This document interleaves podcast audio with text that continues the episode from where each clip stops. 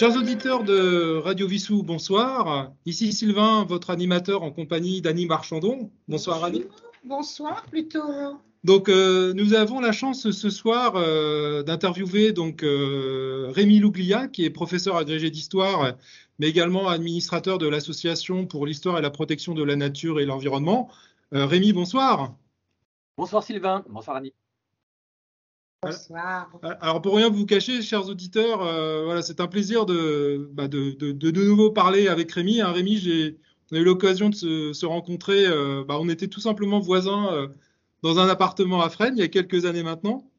Et puis, euh, bah, on a gardé contact tout simplement. Euh, donc maintenant, Rémi, tu es, euh, tu es à, Blois, à Blois pardon, depuis plusieurs années. Oui, je suis à, je suis à Blois et comme tu l'as dit, Sylvain, je suis professeur d'histoire hein, dans, un, dans un lycée de, de, Blois et à côté, j'ai des engagements associatifs hein, variés et notamment, je suis effectivement président de la Société nationale de protection de la nature, qui est la plus ancienne association de protection de la nature de France et même du monde, puisque nous avons été fondés en 1854. D'accord. Donc effectivement, c'est à, cette occasion, parce que suite à des réflexions qu'on avait eues avec Annie euh, euh, lors de nos précédentes émissions, euh, Nos grands témoins, notamment sur, les, bah, sur nos amis les bêtes en milieu urbain, Annie avait fait un constat que je vais lui laisser relayer. Et voilà, on voulait à ce titre, dans le cadre de tes activités, bah, avoir ton, ton analyse euh, et, ton point de vue euh, là-dessus. Donc je laisse euh, Annie reposer la question qui, était la sienne lors de la précédente émission.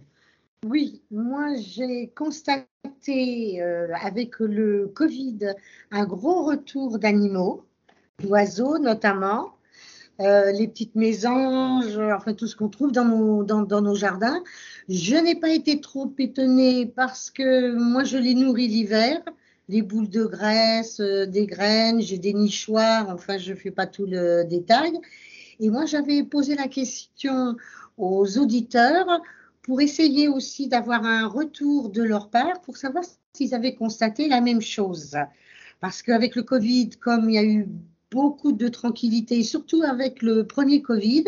Moi, j'ai une anecdote, je vais vous redonner la parole pour euh, quand même, pour que vous me répondiez, mais j'ai une ou deux anecdotes euh, sur des animaux qu'on a trouvés dans les villes, des petites choses, des petits oiseaux, même des canards, qui ne seraient pas venus s'il n'y avait pas eu le confinement. Qu'en pensez-vous? Ben moi, je dis que c'est des réflexions euh, tout à fait intéressantes. D'abord, ça veut dire que votre jardin doit être particulièrement accueillant pour la, pour la nature. Donc j'imagine euh, sans pesticides, euh, avec pas forcément des tontes trop rases, avec des lieux où les animaux comme les hérissons sont laissés un peu tranquilles. Et puis euh, Tout à fait, dire, un hein, abri hérisson. Voilà, un abri hérisson, vous nourrissez les oiseaux, vous leur mettez des nichoirs, donc le jardin est accueillant. Et quand on, on fait un jardin accueillant, ben, on s'aperçoit que la nature sauvage, elle en, elle en bénéficie et, et, et, elle revient assez facilement et à proximité des humains. Alors bien sûr, on ne parle pas d'espèces ici qui soient hyper rares ou menacées, mais c'est pas grave. Ce sont des espèces vivantes aussi qui sont tout à fait intéressantes et qui globalement en France vont pas bien. Et, pas qu'en France d'ailleurs, dans toute l'Europe et dans le monde. Et on s'aperçoit qu'effectivement, le, euh, le, confinement, et notamment le premier confinement qui a été le plus sévère, euh, a fait en sorte que l'homme a laissé plus d'espace à cette nature euh, sauvage.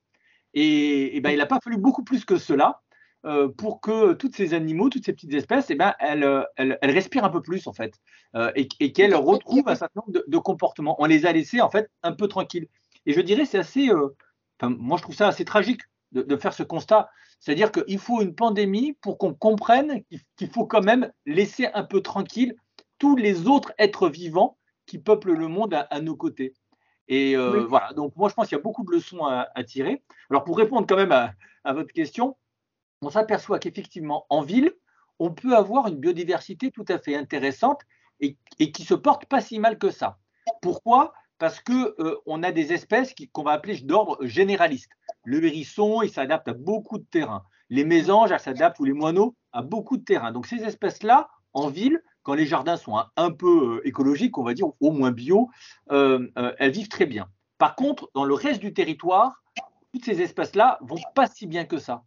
Euh, euh, et on s'aperçoit que, par exemple, les moineaux, euh, dans certains secteurs en France, sont, le nombre de moineaux est en, est en chute libre. Les alouettes vont disparaître de, de, de, régions entières. Ben, en cause, hein, c'est toujours les mêmes choses. Hein, c'est notamment l'usage des, pesticides qui, quand il est massif et excessif, ben, finit par tout détruire. Hein. Et le béton, on bétonne. On ah, bah, L'artificialisation, effectivement. Euh, le, béton partout. Oui, on retire les taillis, on retire, euh, on coupe les arbres parce qu'on va peut-être mettre un parking.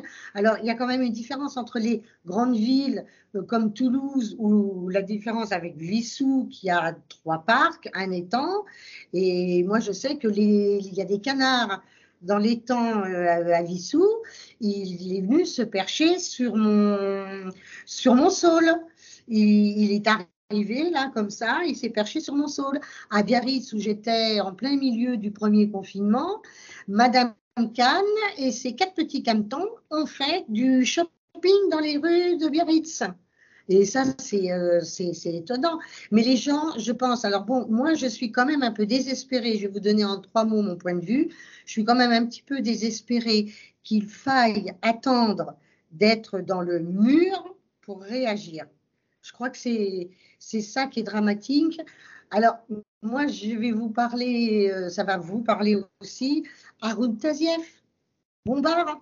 Ils avaient dit ce qui allait arriver, l'effondrement du glacier.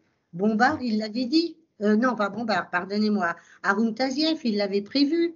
Il est resté combien de temps au gouvernement dans ce qu'on appelle euh, l'environnement?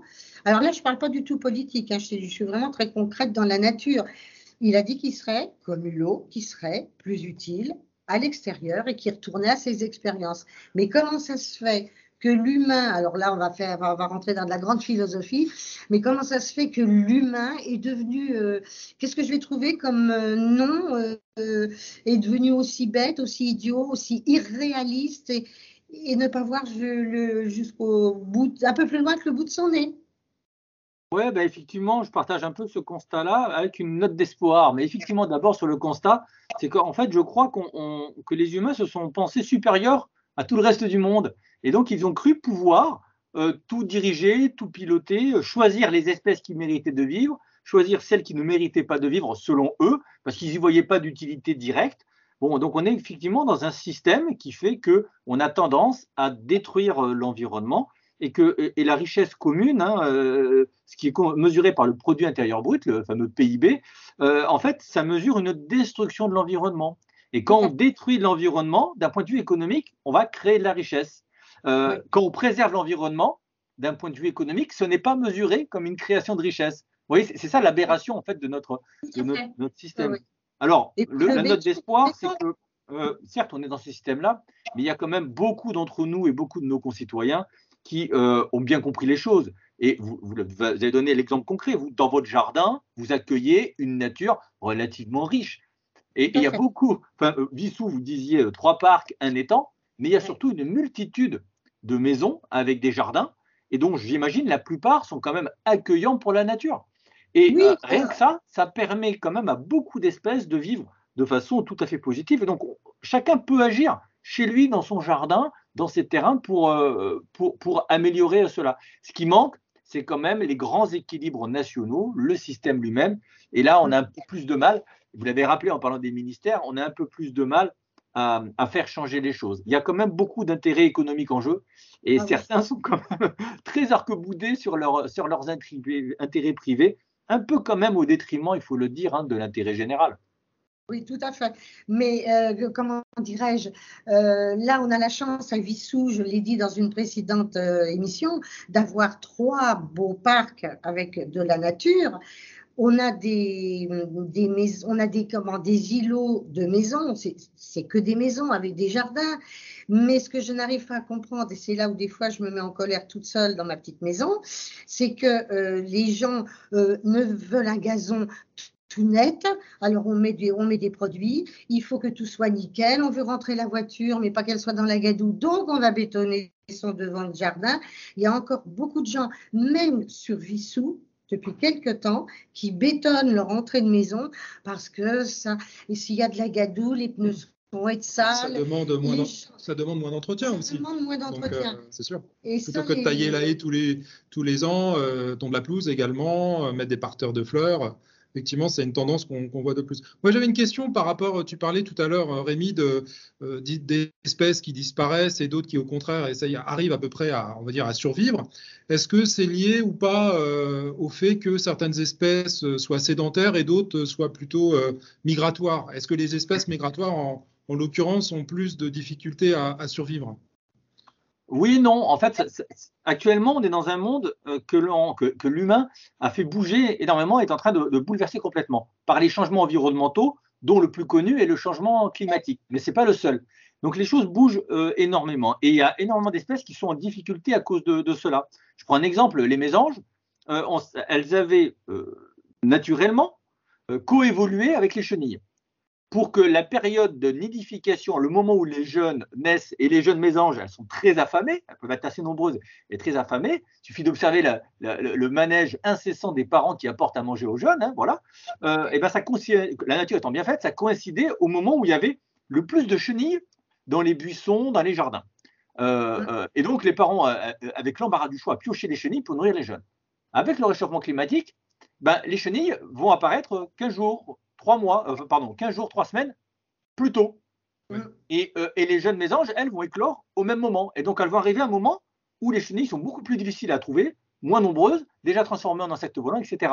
Et donc là, on a des décalages qui viennent fragiliser comme cela les espèces. Sur les migrateurs, on observe aussi pas mal de changements. Mais ce qui va surtout impacter les migrateurs, c'est qu'à travers ce long parcours, euh, elles ne, ils ne vont que rencontrer de plus en plus d'embûches. D'abord, euh, en métropole, euh, selon les espèces, ben, elles peuvent être euh, soumises à un certain nombre d'activités de, chasse.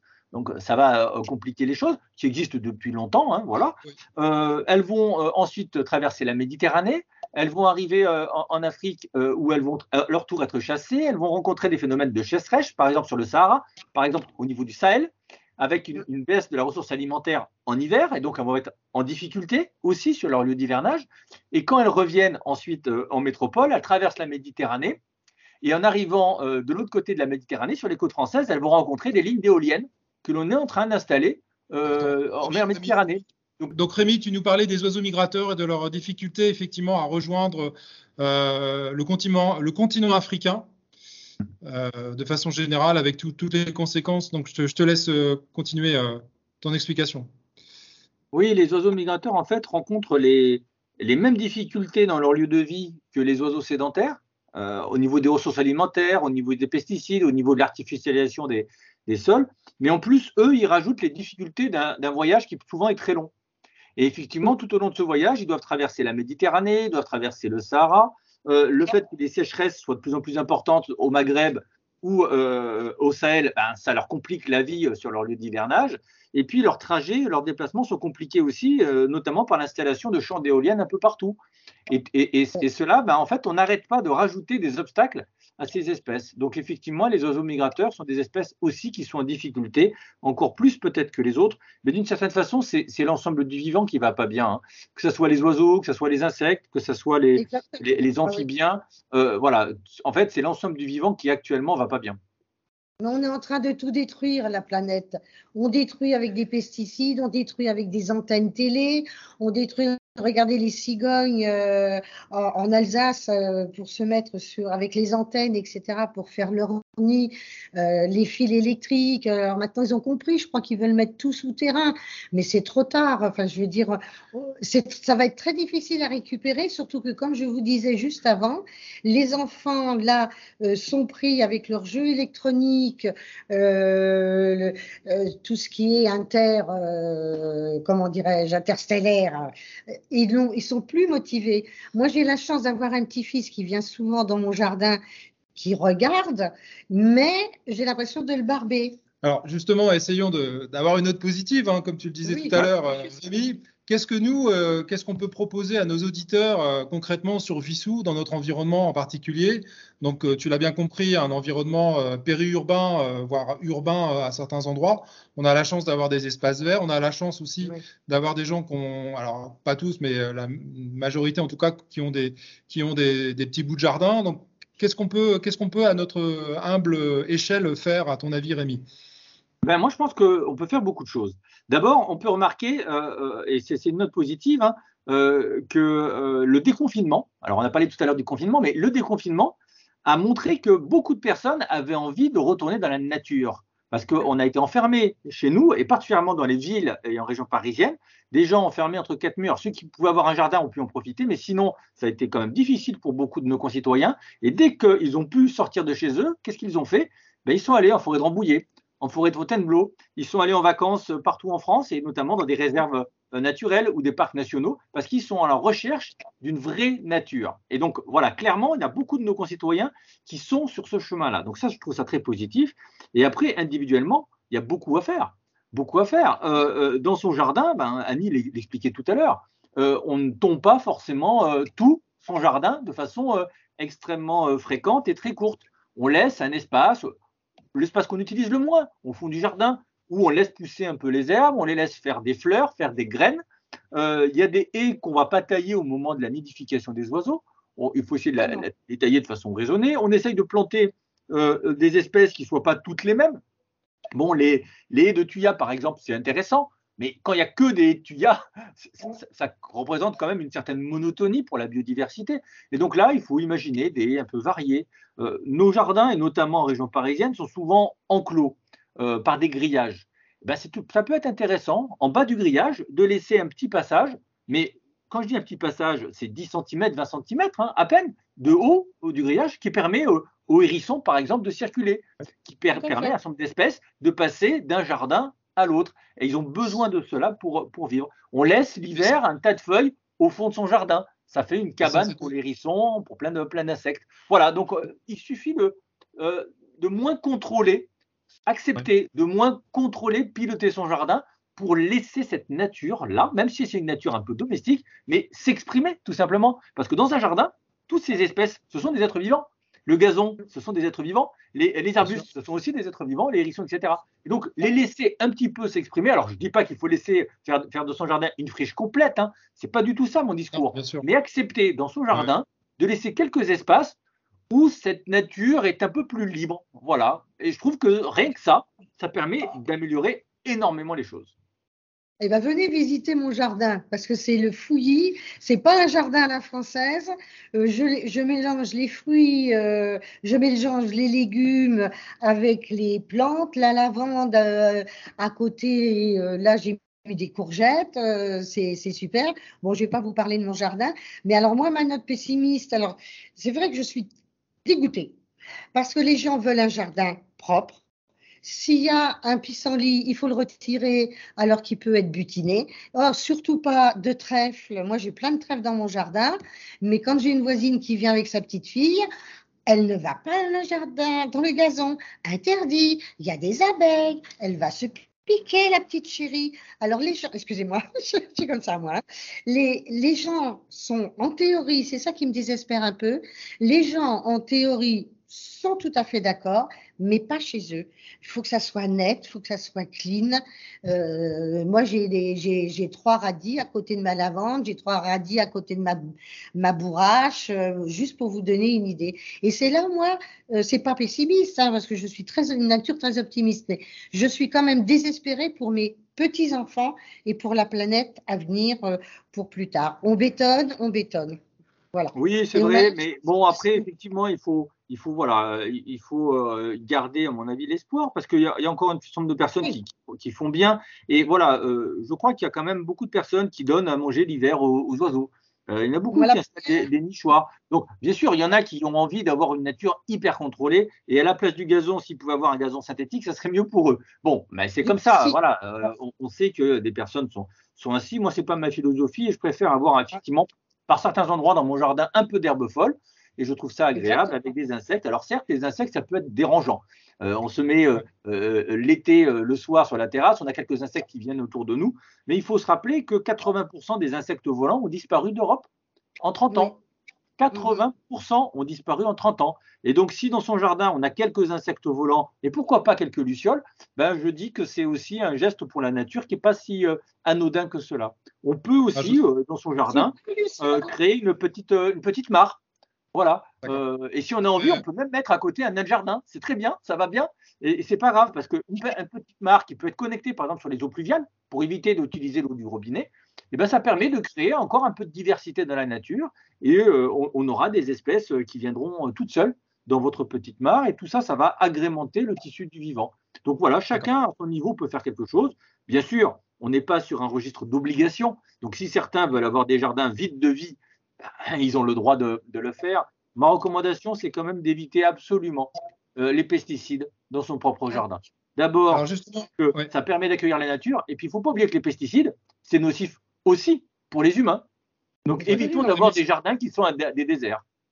Rémi, je voulais rebondir là-dessus euh, pour finir cette émission en te remerciant beaucoup. Euh, faire un, petit focus sur les abeilles, puisque alors tu, tu le sais peut-être pas, mais à Vissou, nous avons une association euh, de sensibilisation justement à, tout ce qui concerne les abeilles et l'apiculture en particulier. On a la chance d'avoir dans, notre parc de Montjean plusieurs, plusieurs ruches. Et on essaye à chaque fois, au travers de cette association, de sensibiliser euh, tous nos habitants et, les gens habitant euh, autour de, euh, de, ce, rucher pour justement les sensibiliser sur l'environnement qu'on pourrait mettre à disposition de nos abeilles pour qu'elles, bah, tout simplement, qu'elles puissent produire leur miel et qu'elles aient un, environnement adéquat. Qu'est-ce que, tu en penses? Ben Moi, je dis que c'est très bien parce que par l'abeille, alors, l'abeille, d'une certaine façon, est, une sorte d'animal domestique hein, euh, dans les ruches, etc. Parce que, voilà, avec mais ce n'est pas, pas, un problème, bien au contraire. Euh, l'abeille est, très intéressant parce que c'est un formidable médiateur pour expliquer c'est quoi le, vivant et les interactions. Euh, pour les abeilles, ce qui est important, c'est d'avoir des, des plantes à nectar et des plantes à fleurs. Comment fait-on pour avoir des plantes à fleurs? Eh bien, Il faut les laisser pousser et se reproduire. Il ne faut pas oublier que la fleur, c'est la reproduction des, plantes. Donc, euh, un des modes, hein, il y en a plusieurs, mais voilà, il suffit de laisser des bouts de jardin euh, ou des bouts de, On parlait de parc urbain, mais il y a des espèces où il faut laisser les plantes pousser, faire des fleurs et faire leurs graines. Et tout ça va contribuer à, enrichir l'ensemble de la biodiversité des abeilles, les oiseaux, les insectes variés tout cela va bénéficier de cet ensemble-là, y compris la diversité de, plantes. Donc, encore une fois, je crois que le plus important, on revient à la philosophie finalement, mais c'est que chacun accepte euh, de laisser le vivant qui ne soit pas humain s'exprimer un petit peu euh, chez lui. Mm. Voilà, un petit peu. Hein. Il ne s'agit pas, encore une fois, de que tous les jardins deviennent des friches, bien au contraire, mais chacun laisse un petit peu de son espace au reste de la nature et les choses s'emporteront mieux pour, euh, pour tout le monde. Et puis vous savez, le plaisir de voir des lucioles dans un jardin euh, un soir d'été, c'est quelque chose qui s'est énormément perdu. Mais là aussi, c'est des moments qui sont extrêmement agréables. D'accord. Moi, j'ai deux lucioles et j'ai plein de lavande. J'ai des arbres à papillons, j'ai deux arbres à papillons. Euh, j'ai un pot de lavande que j'ai mis à côté de mes courgettes. Je fais le mélange fleurs et légumes. Et alors mon jardin, c'est pas un potager, c'est c'est et c'est pas une friche pour autant, mais c'est hyper varié. Et tout le monde, enfin tout le monde, toutes mes copines me disent mais comment tu fais? Mais j'ai dit faites-le. Ah oui, mais il y a de l'entretien. Oui, mais les abeilles si mes petits-enfants viennent, ils vont se faire piquer, il faut plus qu'ils m'arrêtent. Vous savez, il y a plein de contradictions. Le monde est tellement devenu. Excusez-moi, mais à chaque fois, je, parle de pessimiste. Mais c'est vrai, il faudrait secouer le monde. Vous savez, moi, je, vais, je vais terminer là-dessus. Je n'ai qu'une envie, enfin, je, je souhaiterais avoir 20 ans de moins et avoir attrapé toutes ces connaissances que j'ai depuis un bon moment et euh, ben voilà, j'aurais envie de militer, j'aurais envie de, de, de, faire plein de choses, mais euh, je suis ravie en tous les cas de vous avoir euh, rencontré sur cet petit écran. J'espère qu'on aura l'occasion encore un jour de d'échanger, bien pouvoir échanger sur d'autres. Mais moi, j'ai plein d'abeilles, j'ai plein de bourdons, c'est c'est magnifique. Merci beaucoup, monsieur. C'était très agréable de vous écouter. Merci Annie. Puis vous savez, on, aimerait tous avoir 20 ans de moins. Hein. Je vous le confirme, il n'y a aucun problème.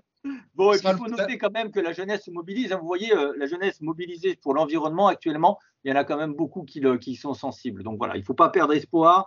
Euh, et puis, encore une fois, chacun a, en main quelques, quelques clés. Et encore une fois, le plus important me paraît être de porter un regard un peu différent euh, au monde qui nous entoure et simplement considérer qu'autour de nous, on a aussi d'autres êtres vivants qui peuvent exister. Moi, ça me paraît voilà un bon mot de la fin. Eh ben, Et dont on a besoin, parce que sans abeilles, euh, plus de fruits, plus de légumes. Euh, bah, écoutez, ce sera le mot de la fin. merci encore euh, Rémi pour, pour ton intervention, pour ta disponibilité. Hein, je, rappelle donc que tu es président. Bah, je vais te laisser présenter cette association rapidement. Hein. D'ailleurs, c'est l'occasion. Oui, on l'association pour, pour la président de la Société nationale de protection de la nature. on a un autre siège qui est basé à, Paris. On a des activités sur l'ensemble du territoire français et aussi à l'international. Pour, les auditeurs, on gère deux, deux réserves nationales qui sont parmi les plus prestigieuses de France. La réserve de Camargue, Hein, dans les Bouches du Rhône, 13 000 hectares hein, au, cœur du delta du, Rhône, qu'on a créé en fait en 1927 euh, et qu'on gère depuis, depuis cette date-là. Donc presque 100 ans de gestion d'un espace euh, naturel comme cela. Et on gère une autre grande réserve euh, qui s'appelle la réserve du lac de Grandlieu, qui est en périphérie de, Nantes, en, Loire-Atlantique. Et là, c'est deux joyaux de nature, effectivement, mais que les, les, franciliens peuvent venir visiter, puisqu'il y a des lieux d'accueil dans ces deux réserves. On n'accède pas au cœur de la nature, pour la laisser tranquille et la préserver, mais on peut, à travers une muséographie puis des observatoires, accéder effectivement à une part de cette, de cette richesse du patrimoine naturel. Très bien, ben, merci beaucoup Rémi. Merci beaucoup. Voilà, et chers auditeurs, j'espère que cette émission vous a, vous a plu, vous a donné des idées, vous a un peu sensibilisé aussi sur tout ces, ce débat autour de, l'environnement et de, nos petites bêtes dans, nos jardins. Et puis euh, au plaisir peut-être d'organiser une nouvelle, euh, une nouvelle émission si ça vous intéresse. N'hésitez pas à, commenter euh, sur les réseaux sociaux, radiovissou.fr. Également, bien entendu, cette émission sera disponible en podcast et donc vous pourrez la réécouter à souhait. Nous mettrons également la vidéo à disposition sur notre site YouTube. N'hésitez pas à réagir. Euh, n'hésitez pas également à envoyer des mails sur euh, sylvain.radiovissou.fr si vous voulez réagir à cette émission et si vous avez des idées d'une nouvelle émission. Merci encore Rémi pour ton, ta disponibilité. Euh, chers auditeurs, on vous dit à très bientôt. À très bientôt. Merci monsieur. Merci. À bientôt.